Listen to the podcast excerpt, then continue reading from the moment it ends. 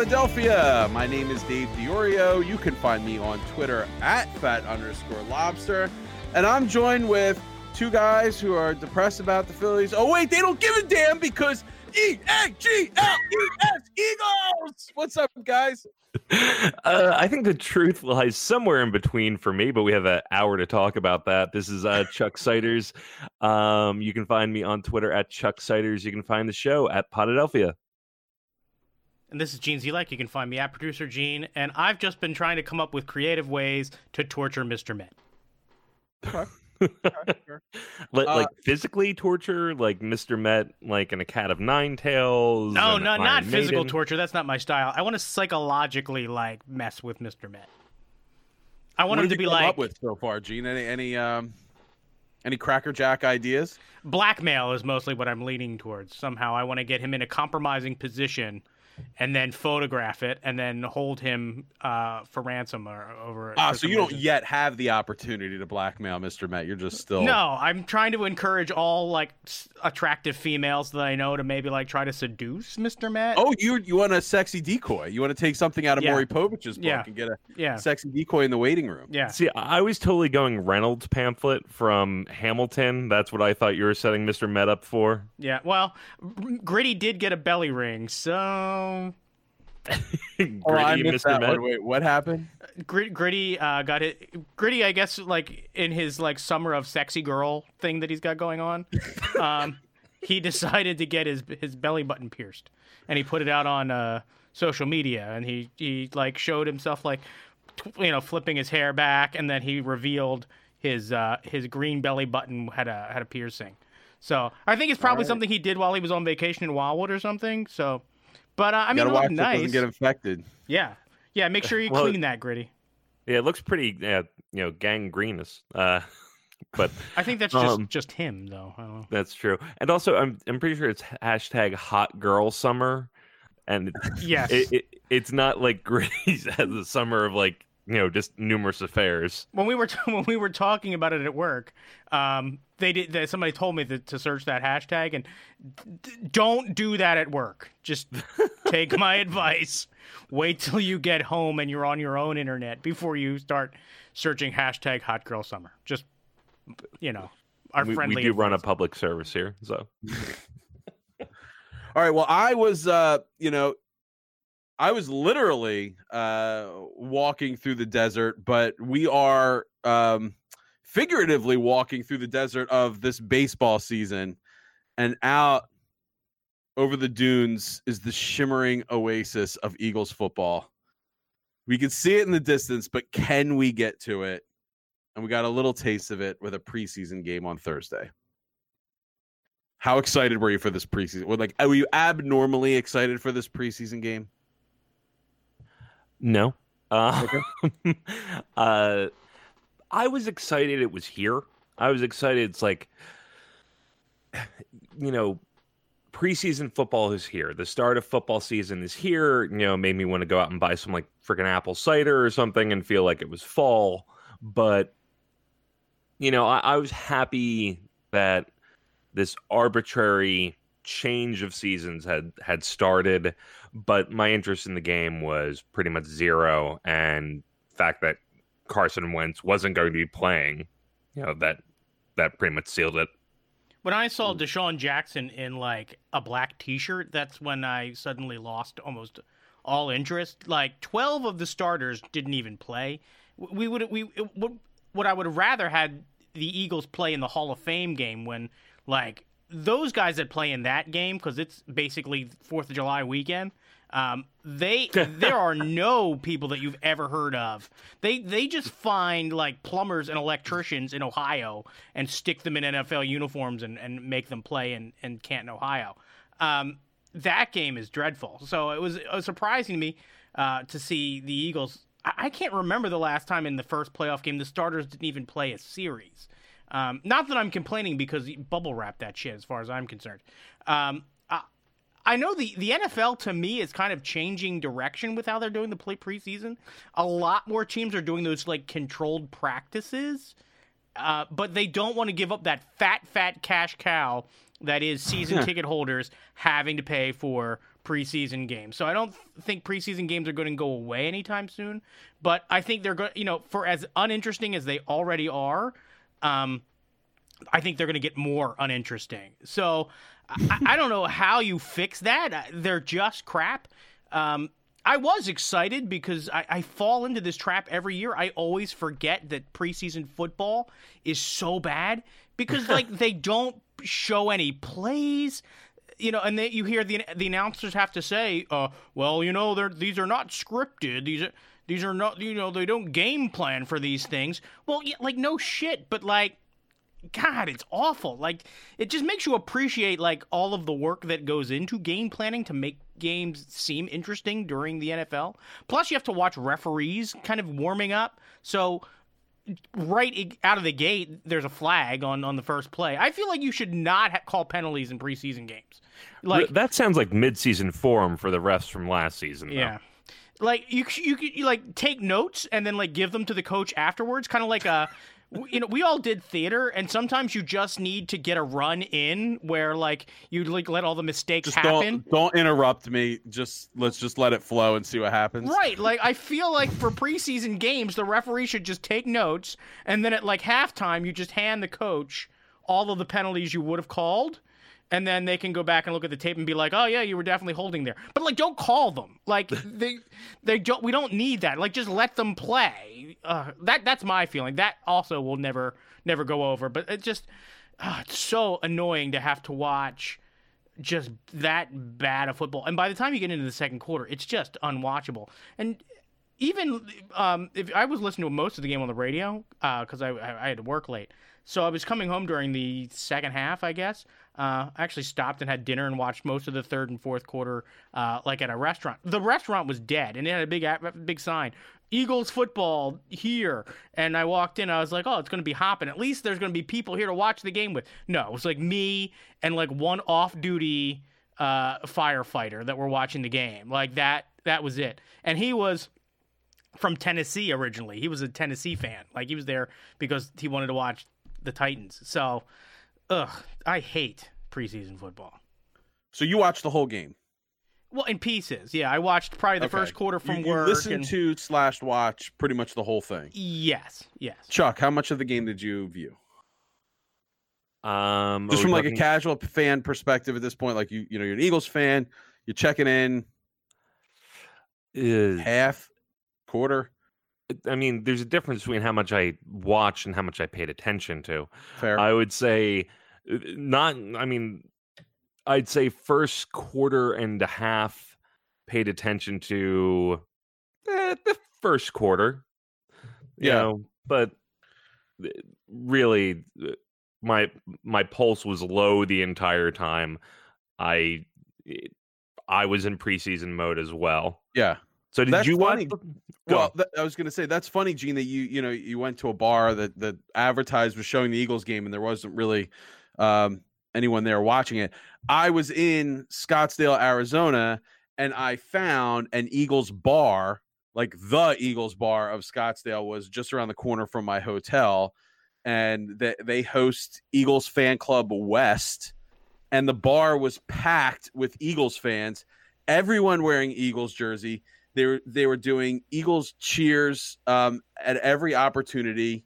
Uh, it was it was crazy. I mean, like they were watching it like it was a regular season game and everything was on the line. Now, did you get the call like cuz it was a local a local broadcast here. It was Scott Graham and whoever they Yeah, on. no, what they had to do was they had it streaming um, like over a computer that was put up to the monitors around the bar. Okay.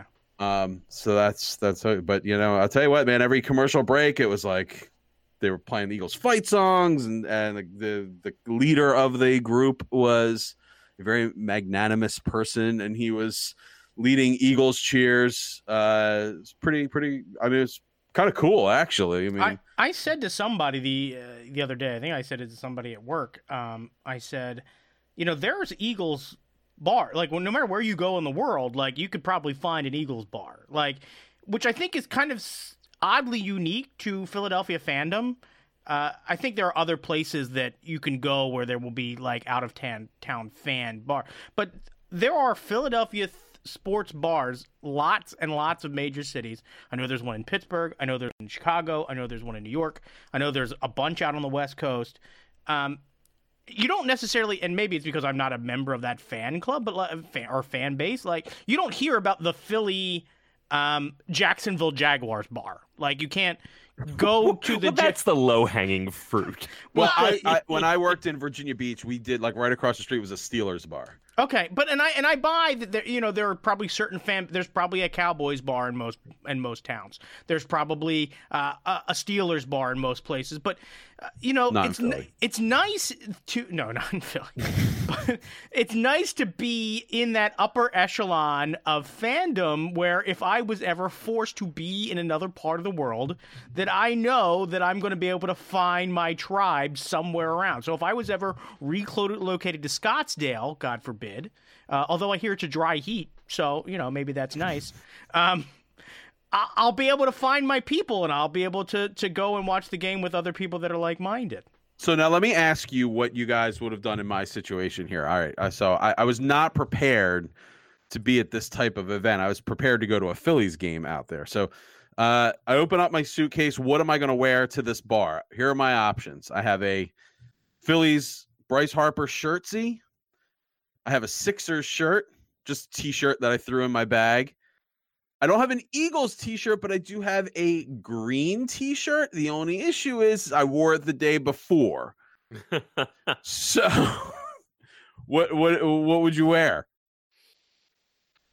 I oh, I'd probably rule out the green T-shirt, and I would go. I'd go Phillies Harper uh, shirtsy. Yeah. Yeah, I think that I would go Sixers shirt just because I feel like you could walk in there and people are gonna be like, "Oh yeah, the Sixers," and they want to they're gonna want to talk about the Sixers and they're gonna be upbeat about it. I feel Oh. like you walk into the to a bar with a with a Harper jersey, uh, either Just you're bringing gonna, up some like negative. either people are going to be like, "Oh God," you know, you know, maybe you've got some other baseball fans in there. They're going to want to like call them overrated, or you've got Phillies fans. They're going to want to like bitch because the team sucks. So, uh, I- think it's hard. I think there's even just NBA fans in general are going to want to say nice things about the Sixers right now. So I think that's what I what I would go. But that's just because if I'm on if I'm traveling, I want to bring less negative attention to myself and more positive attention to myself. But that could be like my little man syndrome that I got going on. yeah, I went with the I went with the Sixer shirt just because I kind of really wanted just a full, uh, like a sorbet palate cleanser from the Phillies for that night. So I went with uh, I went with the Sixer shirt. Anyway, that was my Arizona story for the trip. Um, Gene, uh, I just have to pop in. Gene, you did convince me that the Sixer shirt was the right call. I would have shown up in the Harper shirt, and it would be, yeah, it would just be complaining about the Phils when I, I should be out celebrating the Eagles. So Yeah.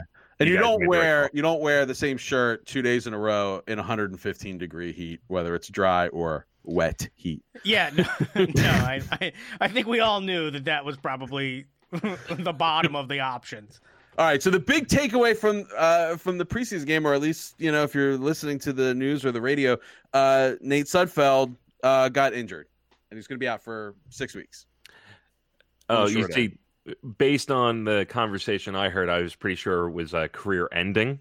and oh, you um, listen to WIP? yeah, Ah, got it. See, I was going to say the big takeaway that I had was that Josh Adams might not be in the top five running backs on the Eagles.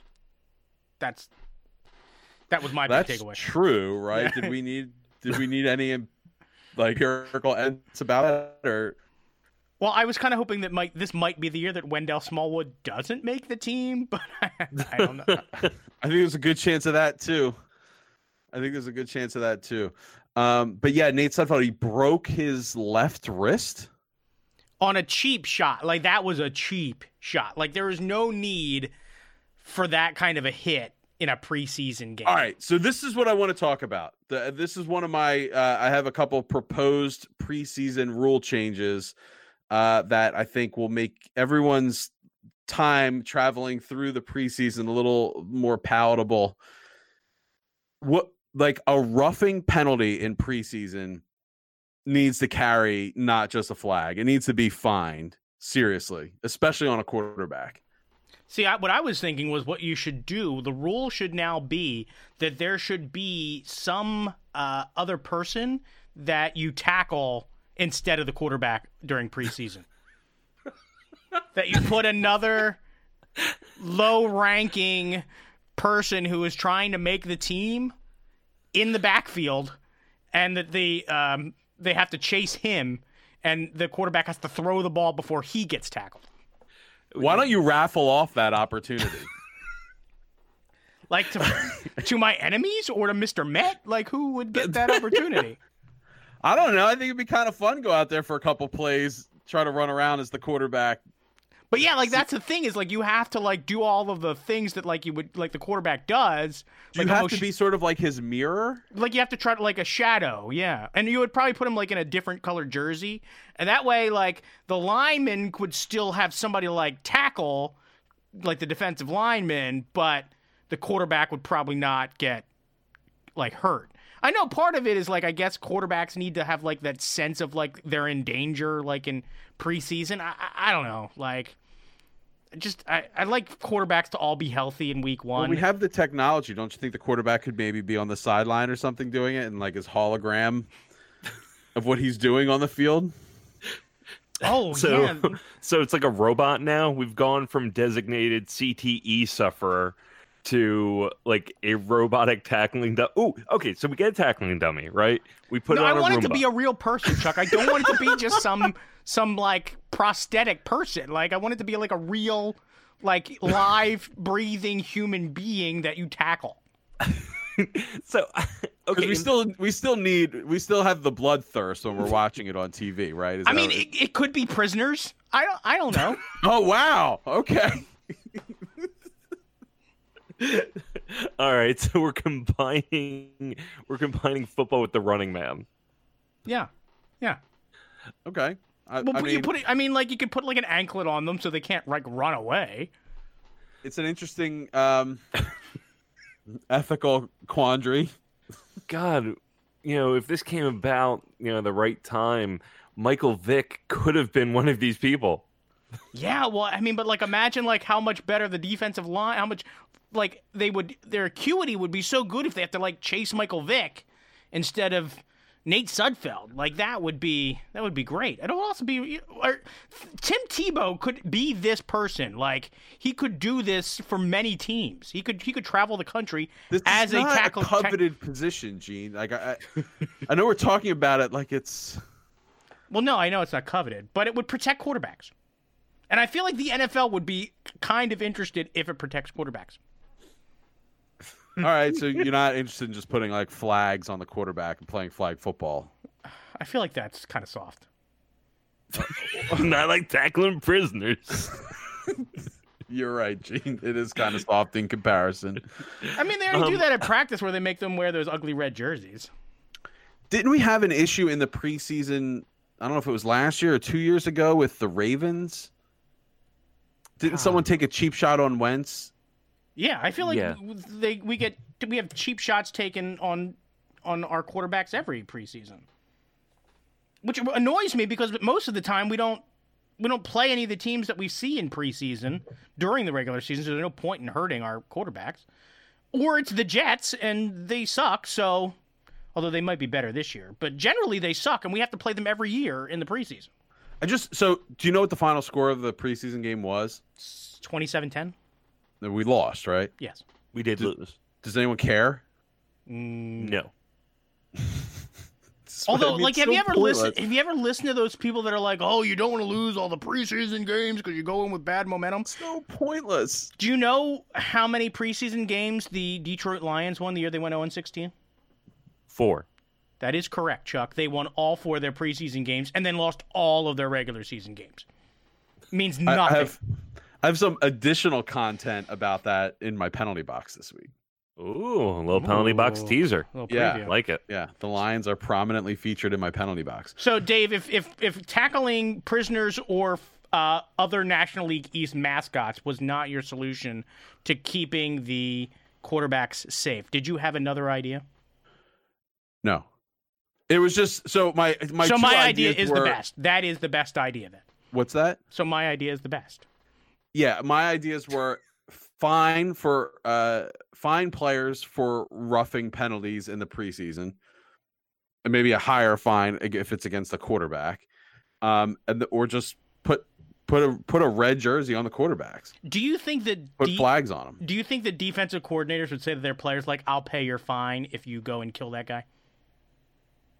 I- Or uh, I not don't kill. know. I mean, somebody's like, paying it, right? That's hyperbole. Like if you go and crush that guy. Like I mean, we were living in a, in a world where like the entire coaching staff of like the New Orleans Saints once had to sit out a year for for putting bounties on players. Yeah, but that's why you don't really play your division in preseason, right? Like that's that's a thing, right? You don't play teams from your division in preseason, right? I'll tell Yeah, you and what though, you would make me care a whole hell of a lot more about preseason if we got to play like the Giants, Redskins, and Cowboys in the preseason. Yeah, Like, no, that's a then I- terrible idea. then I that, would that'd care. be the dirtiest thing in the world. Oh, but you, tell me you wouldn't want to watch that though. Like you wouldn't want to watch us and and Dallas like in the preseason where like a bunch of scrubs could just go out there and slaughter each other. Like that would be must see TV. It would be like the XFL, like with with like actual NFL players, well, or hopeful NFL players. Like then you would really see like the bottoms of the lineups like trying to show up and win a position. It would certainly. Um, Can you imagine yeah, if Buddy right. Ryan? I mean, you have to watch it. Can you imagine if Buddy Ryan used to be able to coach against Jerry, uh, not Jerry, uh, Jimmy Johnson in the preseason? That would have been insane. Yeah, they they'd give somebody a one day contract, and they go, "You see that guy standing over there on the sidelines? Yeah, that's Troy Aikman. Your assignment on this play is to go out and straight up tackle him. Right. I know he's not the quarterback in this game. And you're Just an offensive lineman, but I don't Yeah. care. Just take off running. God, that would that would that would make me want to care about preseason football. But it just goes to show that you shouldn't care about preseason football. So for those of you listening that think I've lost my mind, I am just saying all of these absurd things to make you realize like preseason football is stupid and it shouldn't exist. But the reason it exists is because the NFL is greedy and they want season ticket holders to pay for extra games that don't mean anything. And most of those tickets right. end up going to people that don't want to go to them anyway. So remove that from the equation. R- remove the greedy ticket revenue from the equation. What do you think players need preseason games? In an ideal world, yes. Um, I I know I brought this up on the show last year, but it does seem to be a recent trend in the NFL, maybe the last five years, give or take, as preseason becomes more and more pointless. Those first two weeks of the season, maybe even three, are sloppy as hell. Like, and occasionally that can be fun with you know unexpected upsets and you know just crazy kind of games. But those first couple weeks are really sloppy, and I, I think you really need to get in some game action. You know, play against some somebody other than your own defense or own offense. But at this point, they're not really utilizing it. So our starters didn't play game one. They're not going to play game four. And how many series do you think, you know, Wentz gets in game two? Two? Yeah, Three. two or three, I think. Yeah. And the third. Uh, and if he if he looks pre- really good on the first series, that might be all he does. Yeah. True. Yeah, if you have a sustained drive against a defense that's playing together for the first time, if you have a sustained drive and look good, that's it. You're done. But here's the other thing, right? So Lane John, they've already said that Lane Johnson and Dallas Goedert are not playing any more games in the preseason. Right. So are we sticking Wentz out there in the preseason against dudes who need to make a name for themselves with no Lane Johnson to protect them? And no Jason Peters to protect him because God knows he's not going to play either. Right. So you got Jordan Mailata and I don't know who who's on the other side. The the rookie. Yeah, Dillard. Yeah. See, I think in a There you go. I think in a perfect world, you know, there should be like one preseason game that matters. Like, you know, the third preseason game of the year. Remember when that was a big thing? Like the only one worth watching. Now Right. even that, not really worth watching. Have one like true preseason game one, you know, to suss out the extra men, backup players, that sort of thing, and then start the season, I think that would be ideal. Right now, it's you know four pretty pointless games. So here's the other idea: What if instead of preseason games, we just did these? Um, I don't know what you call them, joint practices. Yeah, that's what I was just going to bring up. Is that I think that if we took away preseason, in the sense of, of what we have, you're going to see teams do more of that. And I think that the reason that will be better is because those will be in a more controlled environment. Uh, the, the way that those usually work, from what I understand, is it's much more situational. Um, you know, like kind of the coaching staffs are like they get together beforehand. And they're like, these are the kinds of things that we want to see from each side, and then they go out and they they evaluate based on kind of what they want to see. So it's a lot more controlled, and therefore I th- would hope a lot more safe, um, because obviously there's there's less of that adrenaline from being in uh, in front of a you know twenty five thousand people or however many people show up at an actual preseason game. Yeah. Um, and then last idea, some sort of gentleman's agreement that oh, we're gonna play top top like your one line against your one line, your two line against your so there's no of this starters playing against you know third tier backups and vice versa. Because I feel like that's when things start to get weird. Is when you know you your starting offense is playing against a second string defense and you know guys are really pushing the pedal to the metal to try to make an impression or do something extraordinary and bad things happen. Right. In both in both ways. It's it's guys that are now trying to keep pace with with people that are way outclassing them at this point. You know you've got these these fourth or fifth round picks that are out there and and probably are not seasoned enough yet to go up against like a Julio Jones or something, and they end up blowing a hamstring, and vice versa. You have a guy that just gets a, a you know, a, you see Julio Jones coming across the middle, and he just happens to get a lucky shot and decides to take his head off. And, and and gives him a concussion and costs him six weeks of the season. Well, that's bad for the Falcons. That's bad for um, the NFL. That's bad for everybody if your star players of the league are not able to to play. Um, you know, the only thing it's good for is talk radio content. Yeah, and no, I, I think that idea of a gentleman's agreement makes perfect sense. It's from an entertainment standpoint, and then also, you know, the the exact situation you're describing. You know, somebody who has little to no shot of making the NFL, or might think they're a little more borderline than they actually are, playing against you know a offensive line that doesn't think much of them and then all of a sudden you got somebody in with a clear shot on Carson Wentz and he go uh, you know and he can't even blame the dude of like hey here's a you know pro bowl quarterback and here's my chance to to lay him out and get a highlight reel or at least something to tell my kids someday. You know it's right. it's going to be really hard for that dude to ease up and just take him to the ground gently yeah, to not to not lay him out coming across the blind side. Of course, you want to put that on tape. Of course, you do. Yeah. You want some. If you get cut, you want some other defensive coordinator somewhere else to see that and be like, call that guy, man. Like, uh, that guy's maybe got something. Bring him in for a look. Yeah, like some somebody with the Giants or the you know Washington or the Cowboys.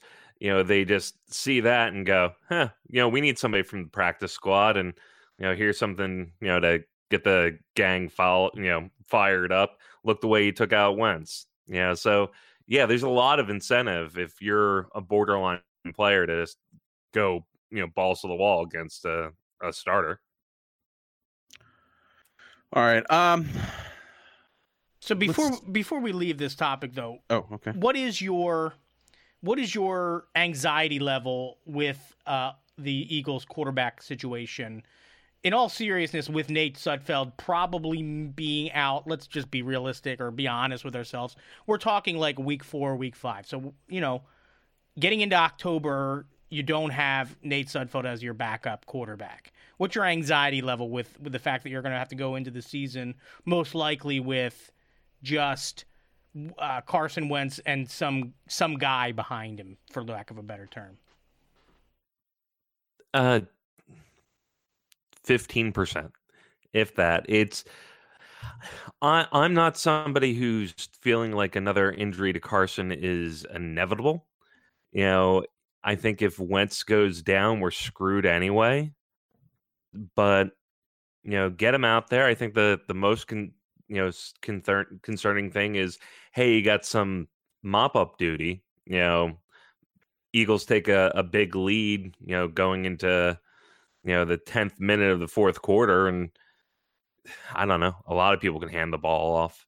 So I, I'm I'm not very concerned if this were, you know, okay, Wentz has a a nagging knee issue or like an ankle that we expect him to maybe struggle, but I think he's healthy. I think the the story is he's healthy coming into the season. So no, I'm not concerned.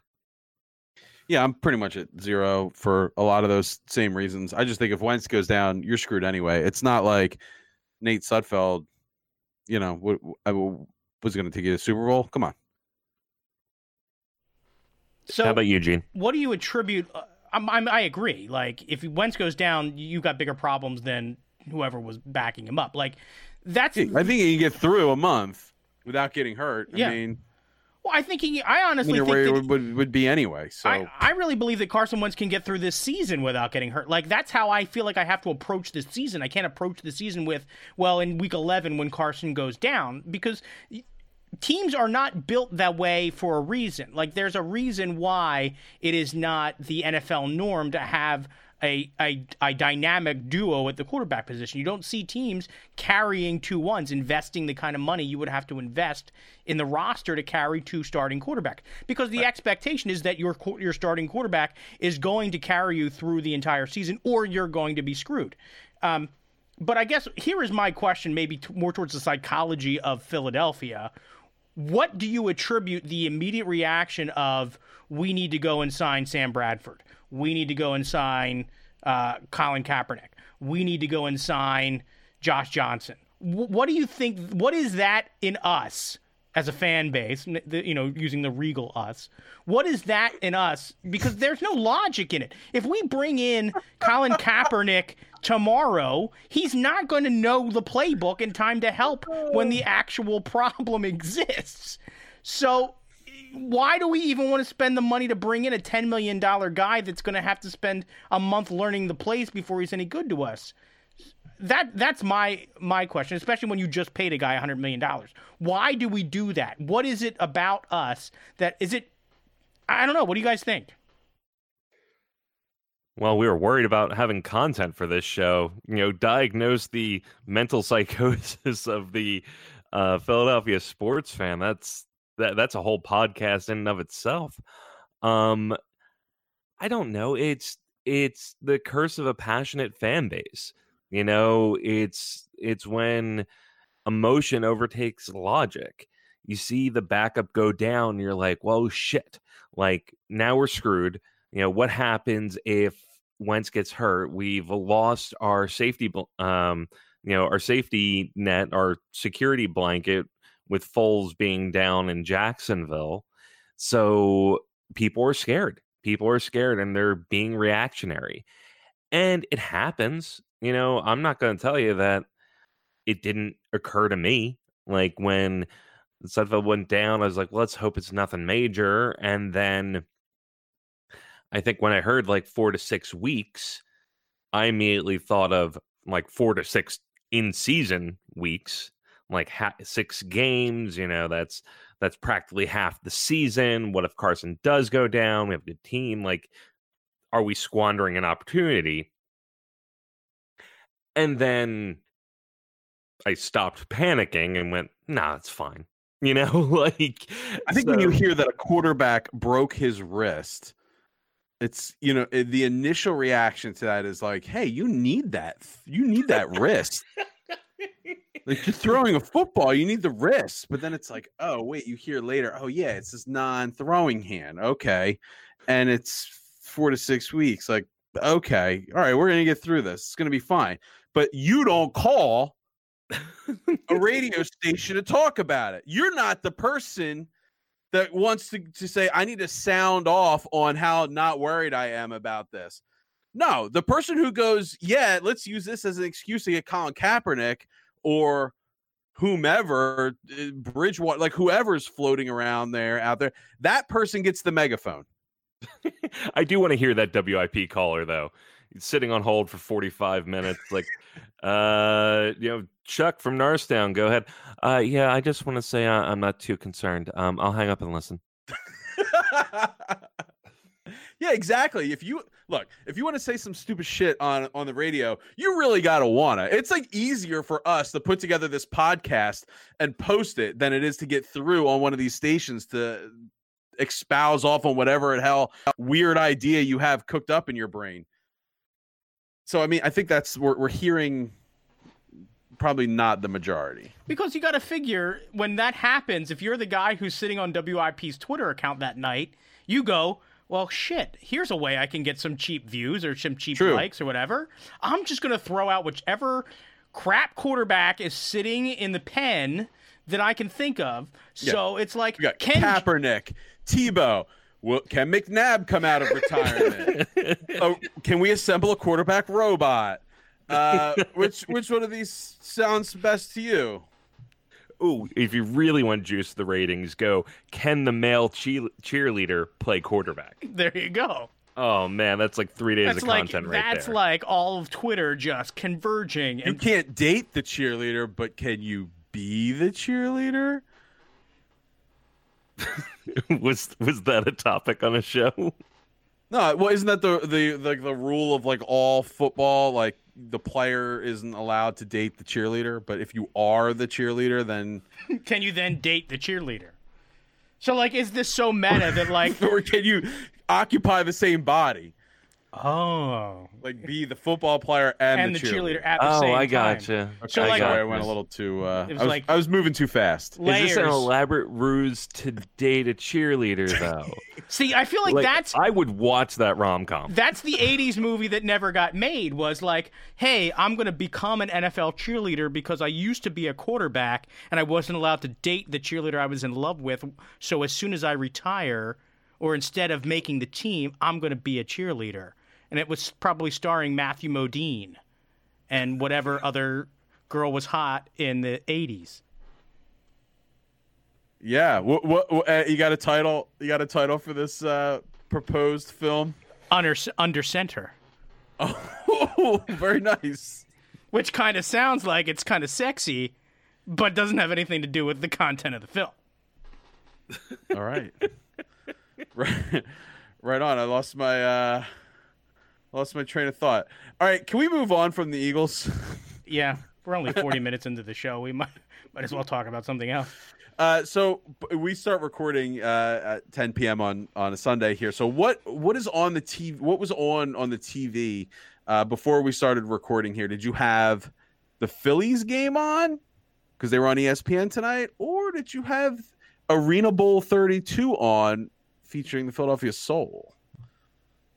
I had the Phillies on. Um, before you made it optional, I was gonna say I had some bullshit on. Um, but that perhaps could apply to both. Yeah. Uh, so I was watching the Phillies. I, I found a YouTube channel that puts up uh, NFL games from the 80s, the entire game. So I was watching uh, Tampa Bay versus like the New York Jets from I think 1986. All right, and I was watching the Arena Bowl. Yeah. um, which for anyone who cares, the Soul got pretty much spanked in this game, um, 45 to 27. So we lost the Arena Bowl. Um, Albany was it? yes. Are they uh, the River Rats? No, they're like the Pride or something like that. I don't. I don't know. Uh, yeah. Anyway, the, uh, my point here is that it's very bizarre for us not to be tuned into the Phillies tonight. Thank you, Chuck, for carrying the torch for us there. But it's just, I'm just so disconnected from the Phillies right now. I think I did that to protect my heart. Like I just it just hurts too much sometimes and you, you gotta you gotta step away. Sometimes you, you just have to resist the urge to to rage. You know, after I was kind of like really enjoyed that game what was it? Friday night. When's the last time we won? It seems like it's been a long time. I think it was Friday night. I was watching the game. They hit Bryce Harper hit two home runs in San Francisco. It was great. Yeah, it was Friday. That was the game that they were chanting underrated, and they Yeah. hit two two blasts. Yeah, no, that was nice. It, you know, flex a little. But then you come out and get two hits the next day. And you're like, "Oh yeah, this is why I'm done. I can't take this nonsense." Like you know, and the day before they had scored 9 runs, they had they had got one hit. I'm like, we, we are not facing, you know, like the the 1950s Dodgers rotation. Like the this is Jeff Samardzija for Christ's sake. Like get a goddamn hit. He's got a 5 ERA. that guy baffles us. Yeah, I, and- I, I know, has. just like every knuckleballer that's ever pitched in the league for the last 30 years. But like at some point, like you've got to figure out how to hit a guy that's got a five ERA. Like you've got to figure out how to beat these guys. I, I'm just this offense is so inconsistent that I I can't. We, so we're gonna bat Bryce Harper first with like I don't understand why somebody didn't march into the locker room and fire Gabe Kapler on the spot. Like I was so mad that that worked because that's what I wanted to happen. Is like when the plan lane landed in Philadelphia, John Middleton to meet the plane at, on the tarmac with like the lineup card from Friday night and walk up and be like, Bryce Harper first. Seriously, you're fucking fired. Get out. Just get on the plane and go somewhere else. I'm putting Jimmy Rollins in as the manager. Get the hell out of here. like, I was just like so mad. Like, this makes no sense. We're gonna put like we're gonna put Jean Segura as the cleanup hitter. What is this Yeah. crazy nonsense? And then it worked, and I was like, God damn it! But then it didn't work the next day. So like, right, one day, pull that shit one day. So the Phil- so today the Phillies tied it up in the eighth, and then they promptly gave up three runs in the bottom of the eighth and lost. So hey, fourth place, right? behind the Mets. It's not fifth. Behind the freaking well, not yet. So how like I I, I don't I can't even be like we've been down this road so many times with like what's wrong with the Phillies, but like what or how checked out are you? Are, are is is season over as far as you're concerned? the this is um the best I can describe it is um my attitude when the Flyers we were asking the question should they lose for Hughes when we did that special episode i it's because it, there's no reason for optimism. Uh we've mentioned a lot on this show our sort of group sports chat um and friend of the show frequent uh host on the show Nico is always trying to be positive and we shoot that shit down every time. And not just because we want to be negative but there's just no there's no reason for optimism. Let's say the offense finally wakes up and starts producing enough runs to win by a normal standard. We have one pitcher. We have one starting line you know uh starting pitcher bullpen. We have one pitcher. So i i keep hoping i keep hoping that they give me a reason to care but no i am uh i i'm i want to be done i want to be more done than i actually am i am i am 40% checked out and that's gonna jump up real soon The So in the race for the wild card, because we might as well forget about the division. Uh, we're just a game and a half out. i thought we were two back but how many pe- people are we This behind? may not have updated with tonight's game. like Okay. we're a game and a half behind like five teams though. Well, n- not really. I mean, so the Mets and the Brewers are ahead of us. For the second Uh, card. we're half game. Well, yeah, we're a game behind the Mets. We're a game and a half behind the Brewers. The Cardinals and Nationals are tied right there. I mean,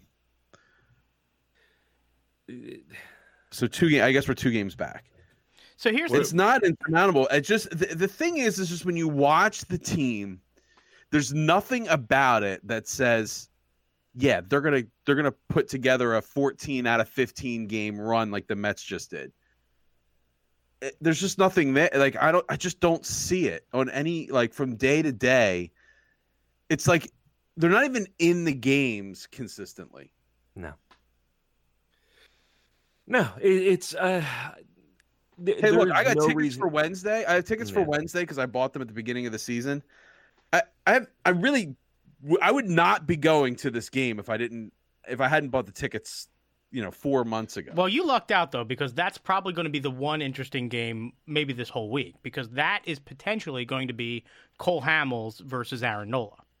oh, right on. Really? So, That's yeah. Wednesday. Yeah, that's that's the that's the I think predicted matchup for Wednesday. Yep. So that's Oh, actually well, now I'm probably a, excited. that's actually kind of a win for you. So you lucked out. I'll take it. But here's Yeah. my here's my thought. This is what we've run up against, and uh, in a lot of years, I feel like this is probably would we would look at this as a positive. Baseball has done a lot of things since the mid '90s to try to keep as many fan bases engaged in the season as long into the season as possible. If we were having this season in 1987 or 1988, we would have been long checked out. Like we would have checked out like right around 4th of July because we would have realized that the division was no longer going to be within reach. And if you don't win the division, you don't go to the playoffs. And we would have been in sell now mode. The way that baseball works now is you can keep like 10 or 15 teams in your league in it for like way longer than they should be. So you've got a lot a lot of fan bases that suddenly think that there's this this extra competition. Uh, actually, Gene, if this if this season was in 1987, the Dodgers and the Braves would be in the same division in the NL West, and the Um, NL East would actually be wide open. We'd be chasing the Nationals and the Cardinals just exactly the same as we are. well, the And Nationals Brewers would, be in the Montreal. American League, so we wouldn't have to worry about them.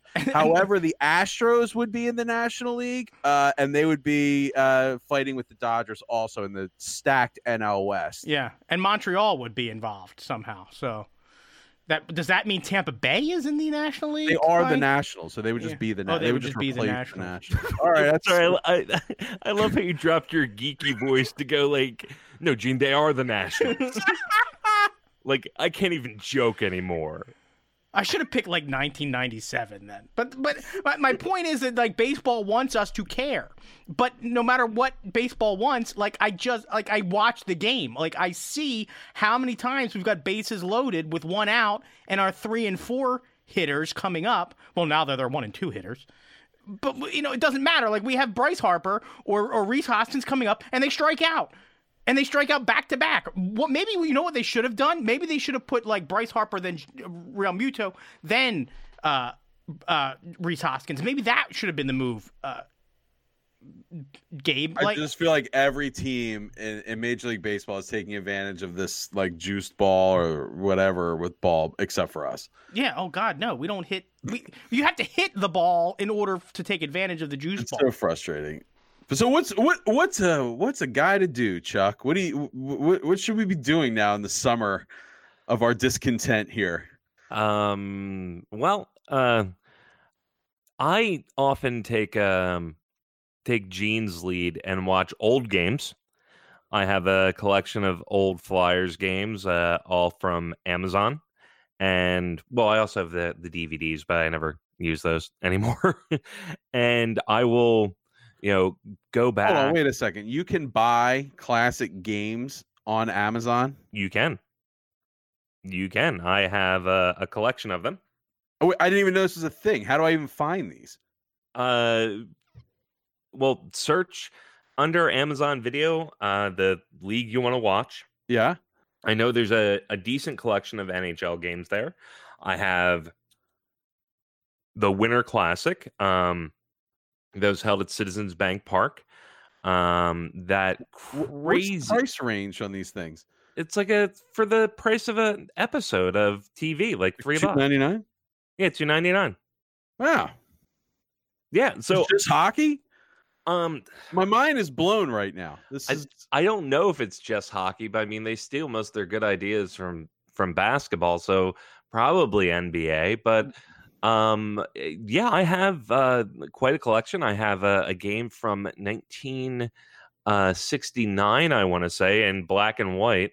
Um, I have uh, uh, returning to Montreal after the trade. Um, a handful of them, and I will go back and flip on an old game and just enjoy the the nostalgia of it. Um, and then when not doing that, I will break out uh, sports movies again. They're hockey movies for me, pretty much. Um, Miracle, Mr. Hockey, The Gordie Howe Story, which is not really the Gordie Howe story. It's story of how he got back into hockey. It's like a like a family Uh, drama. oh, that sounds not as good. Yeah, it's fine if you like a good, you know, Hallmark original movie. Um, Okay. But yeah, the, those that's how I bide my time when uh, the Phils actively anger me and there's nothing else to do for you know four more weeks. All right, put a pin in that. Gene, do you just like jump on the PlayStation and just recreate the season the way it should have turned out? Yeah, a lot of a lot of times that's I was just gonna say my my the way that I kind of deal with when my teams tank is I, I simulate the teams to be better.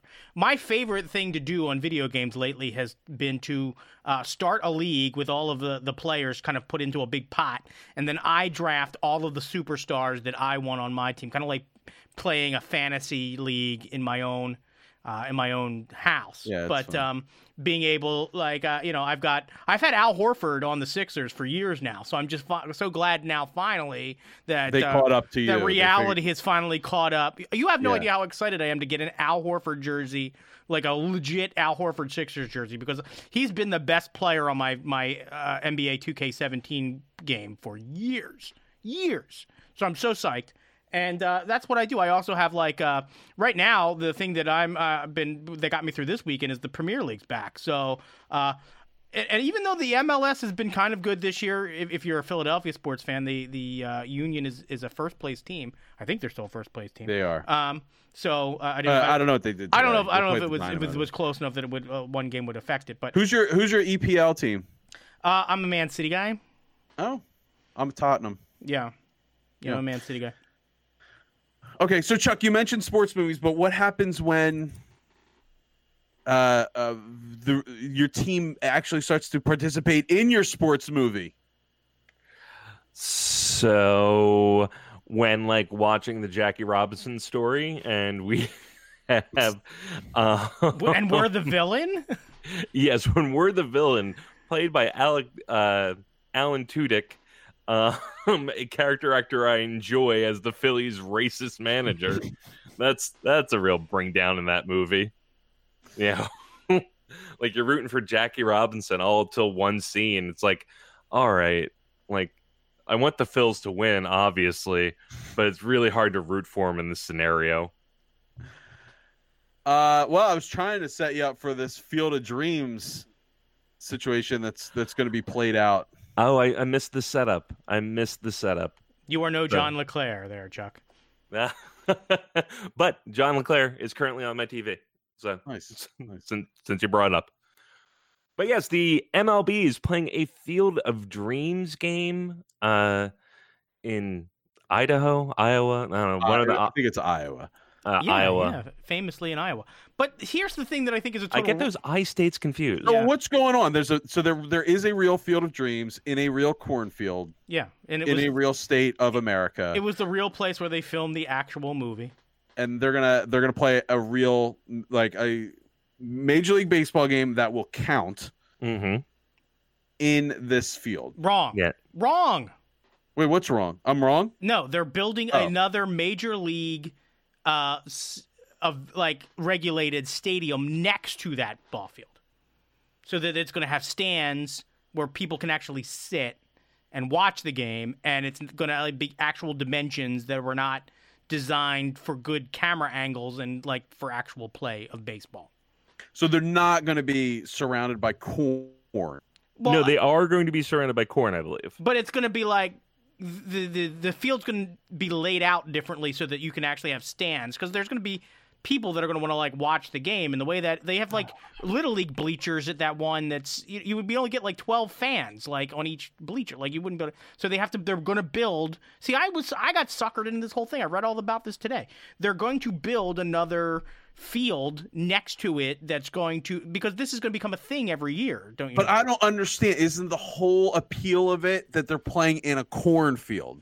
Well, they're going to be playing near a cornfield, Dave. They're not going to be playing in a cornfield. I don't understand what the appeal of that is. Like, just because guys, just corn outside the stadium. It's le- that's what I'm saying. It's less appealing. I believe that they were going to actually play a game on the actual field where they filmed the actual movie, and yeah. that's if not you want to build more wooden bleachers, build more wooden bleachers. I, but I, I think it needs to be in the corn. Right, but that I, I well, I don't know what it's going to look like, but I imagine it's going to look just more like a like a minor league stadium. Just if you you know there'll be a, a shot from probably a drone or a blimp that's going to show that next door is this field where they shot this movie that Kevin Costner was in. They probably also don't want to disturb that in case there's going to be a sequel like Field of Dreams Two. The nightmare. I, I don't I don't I don't I don't know.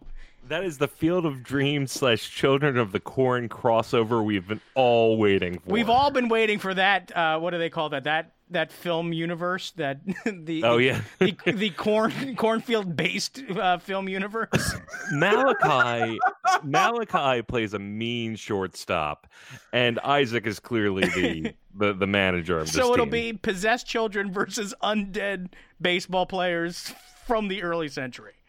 For that, sign me up. That Yeah. one I'm interested in. Totally in for that. Look, I, I will watch this game. I will be angry about it the entire time I'm watching it, but I will watch it. Just for the Um, novelty factor.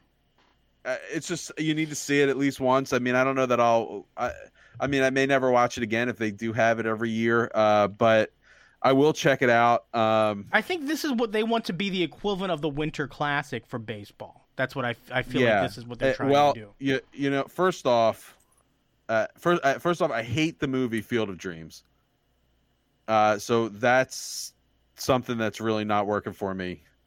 how do you hate the movie Field of Dreams? Like I feel like of all the people to love Field of Dreams, like it celebrates baseball, it's about fathers and sons, it's got James Earl Jones. Like what's there not to like? Well, I mean, there's a lot of things not to like. If you want, I mean, if we really want to get into it, but uh, like the A plus number one with a bullet, ridiculous aspect of the movie is Ray Liotta. Like everything about Ray Liotta in this movie is wrong, backwards, and terrible. Fucking, it's a fucking love letter to baseball, and you have goddamn shoeless Joe Jackson batting right-handed. uh, of- It's a fucking Italian guy from New York batting right-handed is shoeless Joe. Ja- I don't understand. I don't understand it. If you give a damn about baseball at all, if you freaking claim that you love baseball and it's an important part of the fabric of America and all that bullshit, you can at least get the one piece of actual baseball lore in your movie right. So right there, I don't understand how anybody can appreciate this movie at all. I mean, Joe Jackson was from South Carolina and he famously had a southern draw. And he was left-handed. And Liotta is doing a New York accent. Like he's right out of Goodfellas. Well, he had filmed that like the year before, I think. Well, you're an actor. He's not a very good actor. I mean, it just just this all bunch of it's like all other like weird stuff going on in the movie. The sun in that movie is is bizarre. Like if you just watch the movie with the sound off and just watch like the sun, and you'll be like, wait, it's rising here. It's setting there. It was just rising, and now we switch to another person talking, and now it's in the middle of the sky and it's sunset. It's all over the place. So, what baseball movies do you like? I mean, clearly, I, I, you've almost convinced me now that I need to go watch it again to see all this bizarre shit. I knew about the Joe Jackson thing, and uh, I, I, it's it's it's maybe like not even in my top five sports movies of all time. Field of Dreams. There's a lot better baseball movies. Um, which baseball movies do you like? I like a lot of baseball movies. I mean, I like. do you like Rookie of the Year, Angels in the Outfield? No, not Angels in the Outfield. Rookie of the Year's okay. I think it's got you know for kids it's great. Funky butt loving. Yeah, I mean I, I like Moneyball. I like A League of Their Own. I like The Natural. I like Major League. I like Bad News Bears. I like a lot of baseball movies. Do you Which like edition of the Bad News Bears? Chuck, you even have to ask me that question. my my favorite Bad News Bear movies, and I am being completely serious. It's the one. It's called uh, Breaking Training when they actually play their championship game, like between innings. I honestly think it's between innings one? in the Astrodome. I love that freaking movie. I only remember the first one. Yeah, there's that was remember. like the I think uh, Breaking Training. I think is the the sequel to that movie. Yeah. The it, well, it's like the whole Rocky thing. The first one they just went the distance. Yeah, and lost. Yeah, but uh, my very seriously, one of my traditions before baseball season starts, uh, when I'm doing my um, like one of my fantasy baseball drafts, I always watch Bull Durham. Bull Durham is my favorite baseball. oh, movie. that's a great one. Yeah, Bull Durham is my favorite great. baseball movie. Well, it's just good to know that you're not just anti Kevin Costner. No, no. I I mean, I generally like Kevin Costner. I, there was it's- no better Robin Hood. it doesn't it doesn't really have much to do with Kevin Costner as it does just I just think it's just kind of like a like a cheap like a cheap like the movie takes shortcuts. It's like a Yeah. cheap movie. And here's my my baseball movie hot take. I think Eight Eight Men Out is kind of boring. I've never seen Eight Men Out. Yeah, it's kind of. I think it's kind of boring. Well, I mean, is Shoeless Joe Jackson left-handed in it? Yeah, I think he is. Yeah, I think they do a much better job with Shoeless Joe in that movie. I mean, well, you know, what do you want? just as long as he's on the right side of the plate, Dave is happy. I Yeah, just I, I had no idea what- that, like, that all right, Dave was as big I a like- fan of Shoeless Joe as, as he is. Like you, you love some some some Black Sox. look, I, no, it's not even that. It's just like if you watch Moneyball, the players are accurately representing the pl- like the actors are accurately representing the players that they're meant to represent. Well, that movie was made much more recently when they had stuff like the internet and they could do research. Back in the '80s, like you, how are you supposed to know stuff like that? Gene, stop apologizing for Field of Fucking Dreams. H- how are they supposed to know the sun was setting and rising like that? Field of Dreams, uh, you, and also Field of Dreams is a MAGA hat of baseball movies. Like if you say if somebody says they that. they love Field of Dreams, like you immediately dismiss any of their No, opinion- no, no, no, no, opinions no. that come after they open their mouth. No, let me explain. Field of Dreams is basically saying make baseball great again. It romanticizes uh, all these eras of baseball, you know, past eras of baseball. It's like, yeah, it was baseball was better back then when it was pure and white. And we don't let we don't let uh, what's the, they didn't let uh, Ty Cobb play on the Field of Dreams because he was a jerk. You fixed the damn World Series. You can't play on the Field of Dreams. I don't know. Am I going too far with this? Let me know if I'm going too far. I, I want to watch it again because I have not seen Field of Dreams since I was distracted by Timothy uh, Timothy Busfield uh, and associating him with like thirty something. So. Like that's how long ago it's been since I've seen Field of Dreams, and Who does he now even play in it's that movie? Is he like the evil uh, real estate guy that's trying to, to to close the farm I believe, and kind of like is. awkwardly hitting on like Kevin Costner's wife? Which evidently, if you take out um, a very small portion of the crop to build a baseball field, you're go. This is bankruptcy time. It just seems like the the field is so big. It's so vast. There's hundreds of acres of corn. And wouldn't the government be paying him like corn subsidies? Does that come up in the movie? Yeah, I mean, there's I that there's like, that whole ethanol is director's cut where they talk about like the USDA and agriculture and all this stuff in the middle of the movie, but they cut that for time. But like all of that's like when he goes to Washington to meet Ronald Reagan, like all that stuff gets cut. But you know, if you build it, they will pay you subsidies. That was the first thing. If you build it, they'll pay you subsidies. But they they cut that. Oh, You have to you have to get the but- Blu-ray. Like they have the whole the whole like And when I hear a "if you build it, they will come," that I that like is cringeworthy to me. Anyway, I thought we were going to do a short one tonight. We did. So let's go to Chuck's penalty box.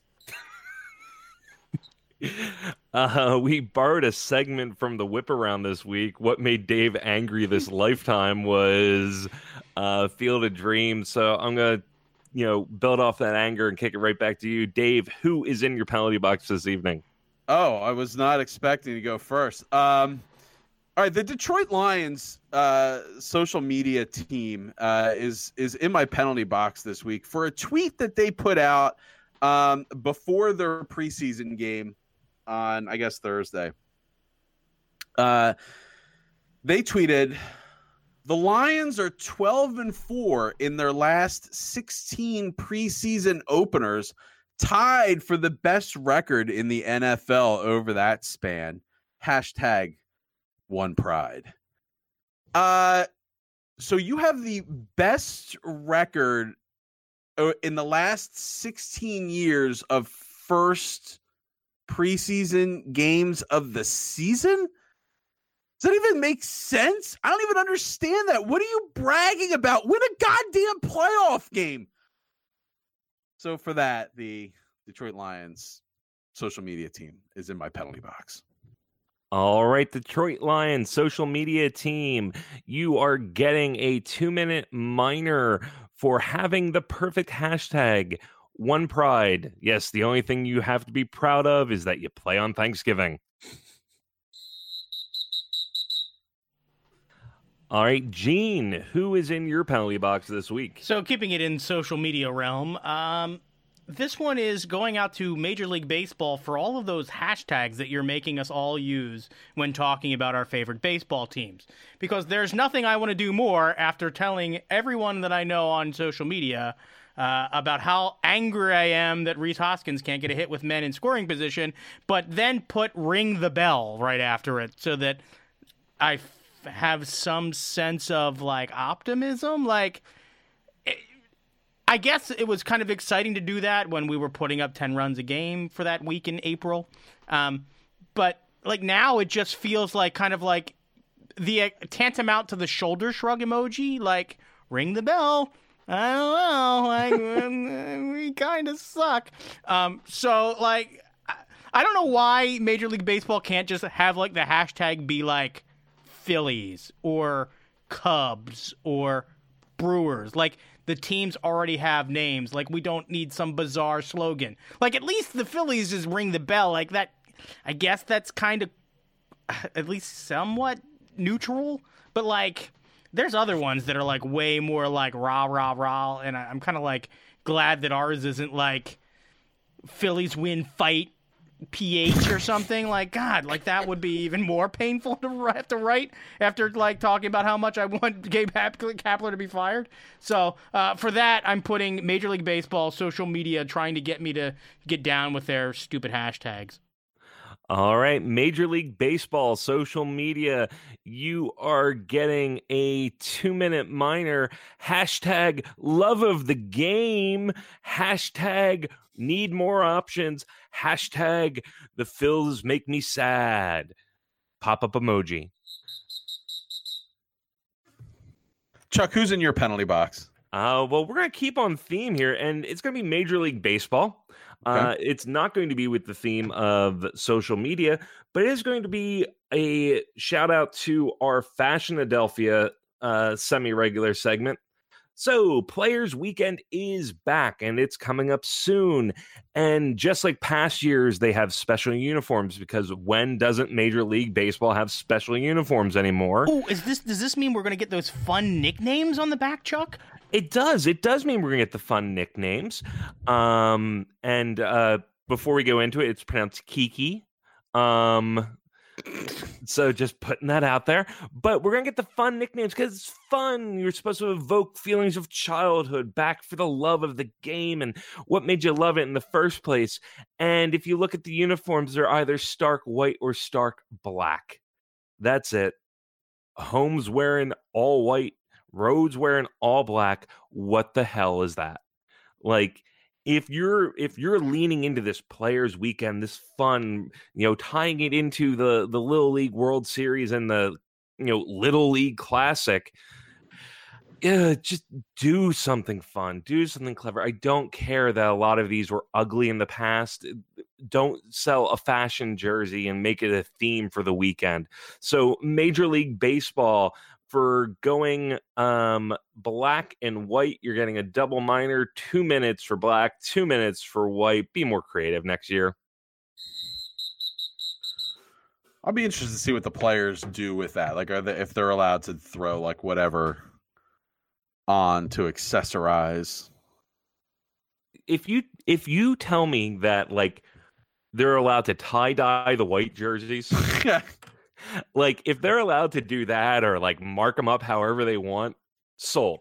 Back in. It should be like one of those things like when you were in high school, if you had like a senior day or a senior game where everybody like came in with like a white t-shirt and all your friends got to sign it and you take it home as like a memento.